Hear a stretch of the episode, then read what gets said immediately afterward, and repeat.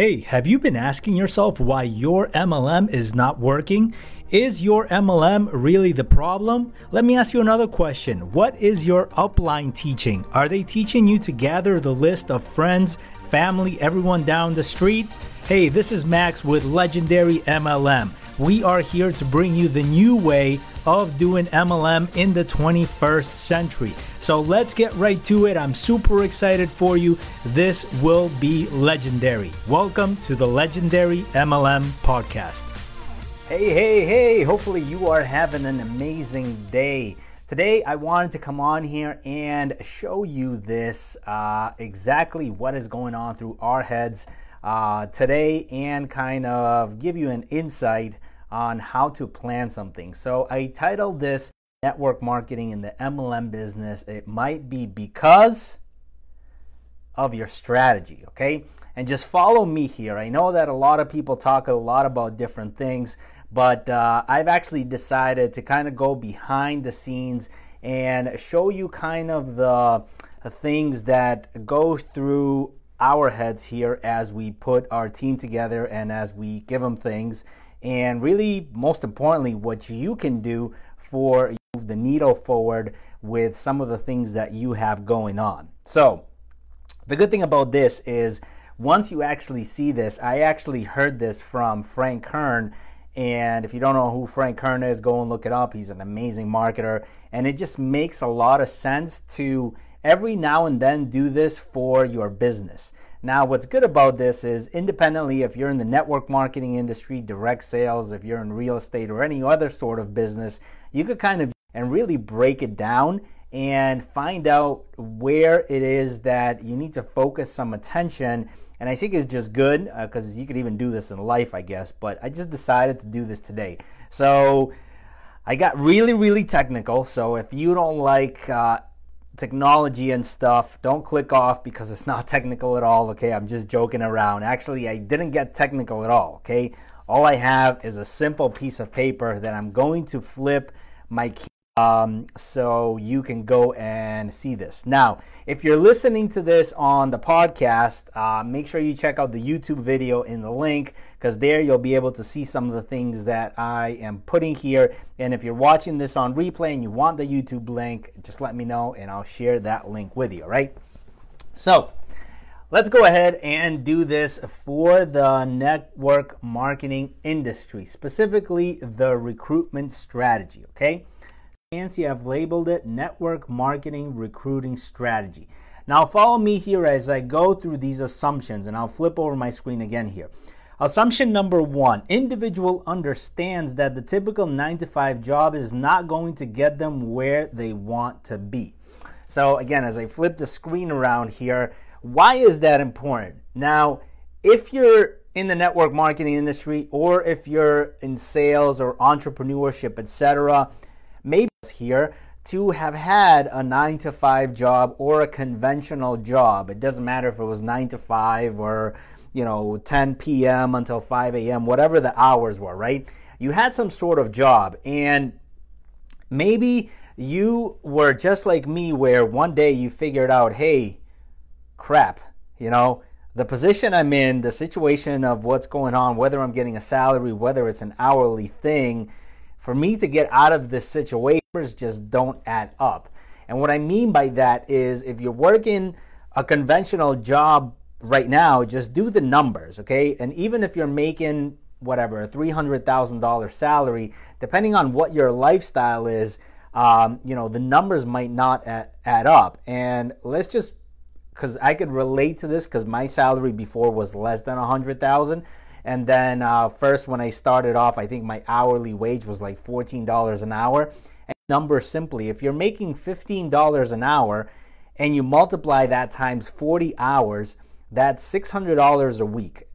So, yes, uh, 15 times, yes, $600 a week. So on a monthly basis, that's $2,400 after taxes and insurance and all this stuff. Maybe you have like 1,800, 1,700 left. From there, you got to take off the rent, student loan payments, car payments, credit cards, all that stuff, right?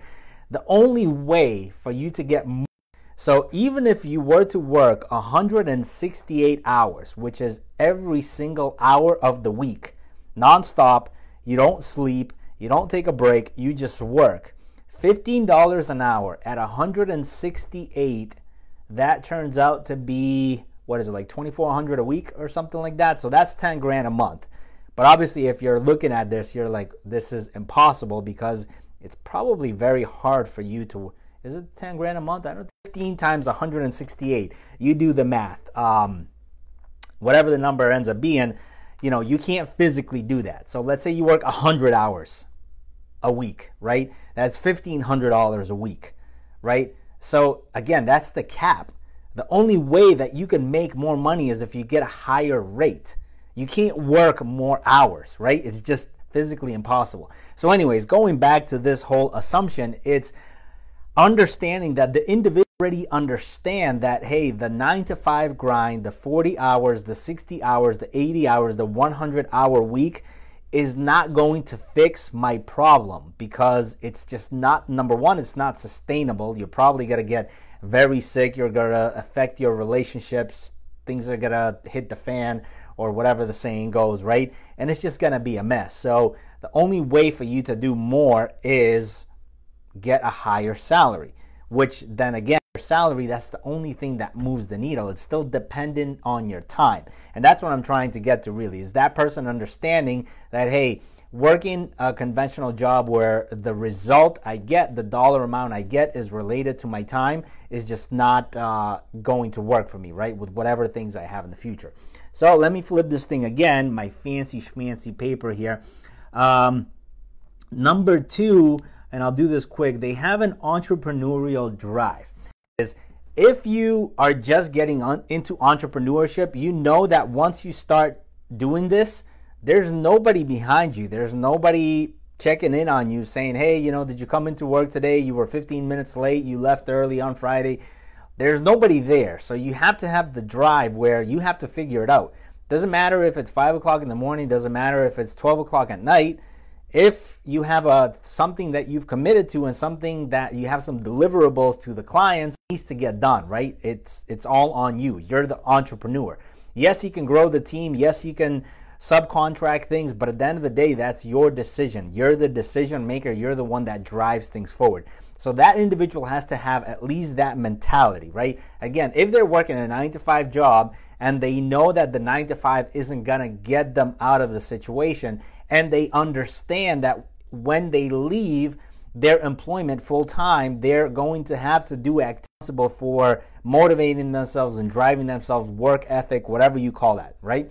All right. So my next two assumptions are number three and number four, and I'll go with these together. Uh, they are tech savvy, and number four, they understand how to use social media.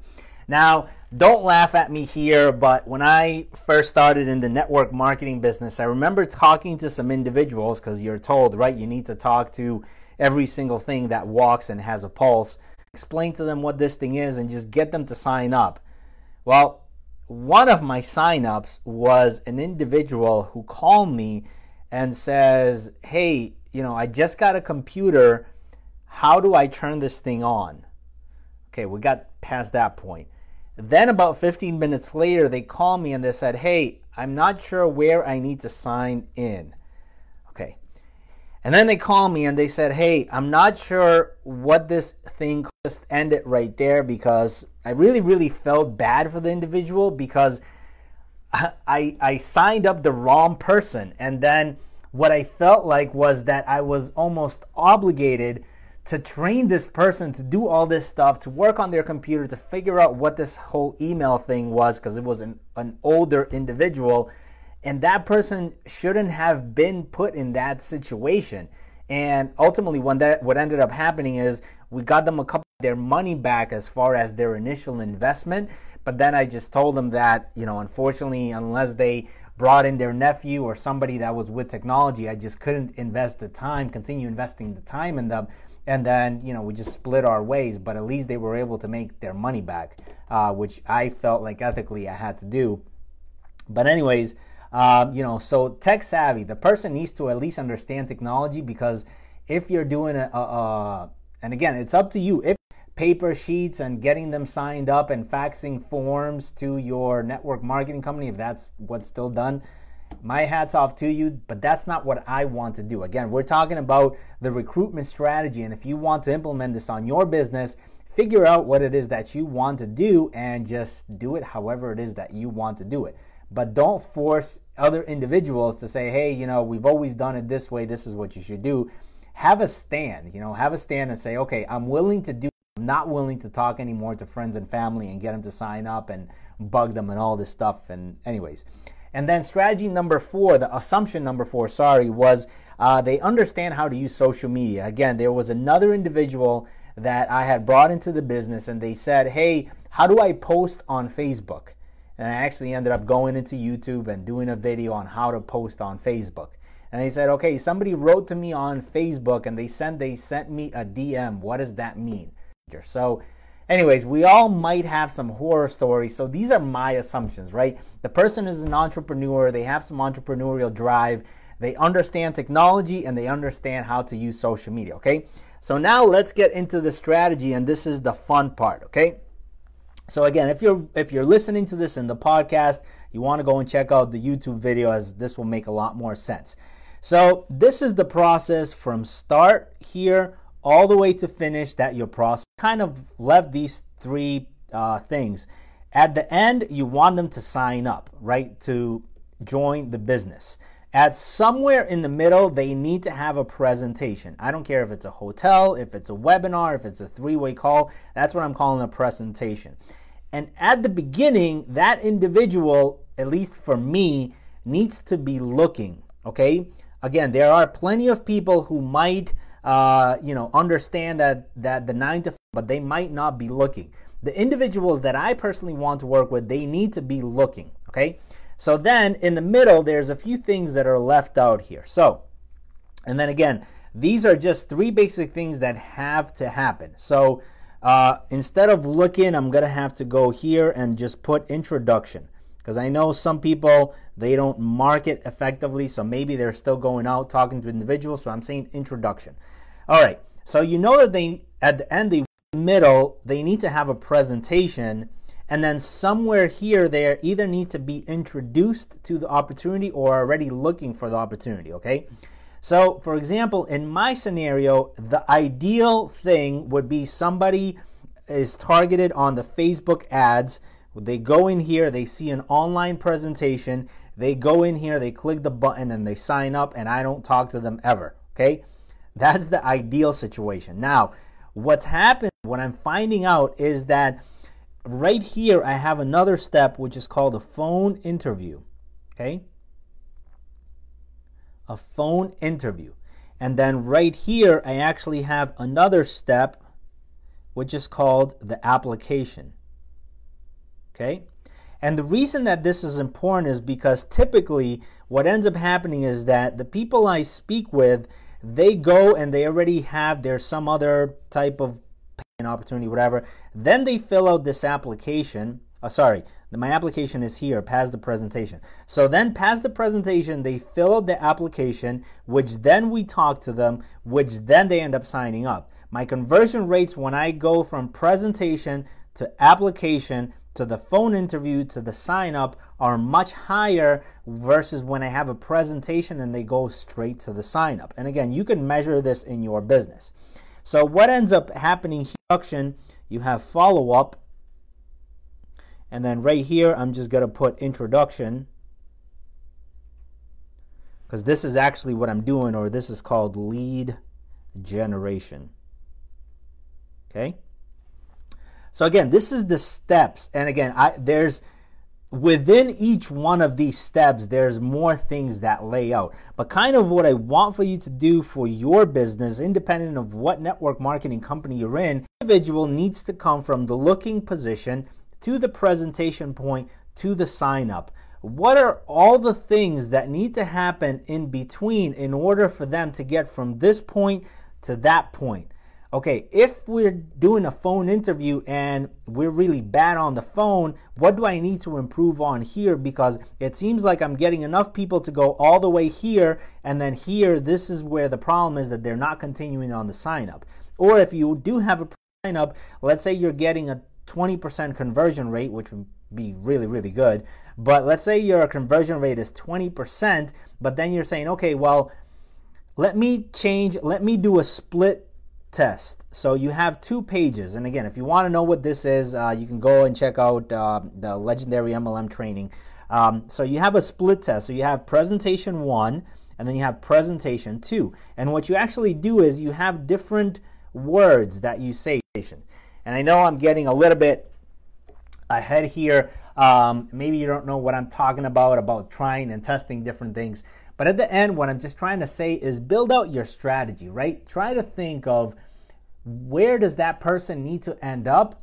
Where does that person start? What are the things that happen in the middle? And how can I make the process better? And then by measuring and then by measuring the things, well, this is where we're lacking things, this is where this is where we're lacking things, this is where we need to improve. So we're gonna go ahead and take care of that. So hopefully you enjoyed this video. Again, if you're struggling in network marketing, go and check out legendarymlm.com. There's a five-day training series there. You can also check out the podcast. If you're listening to the podcast right now and you want to check out the YouTube video, go ahead and uh, look in the description and you'll see a lot of sense. So hopefully you're enjoying uh, your day. Go and uh, strategize in your network marketing business. Hey, I hope that you enjoyed that episode. Again, if you want a free five day training, go and check out legendarymlm.com. In the five day training series, you will find out how to market effectively in the 21st century and learn what your upline is not teaching you. Again, that's legendarymlm.com. See you on the next episode.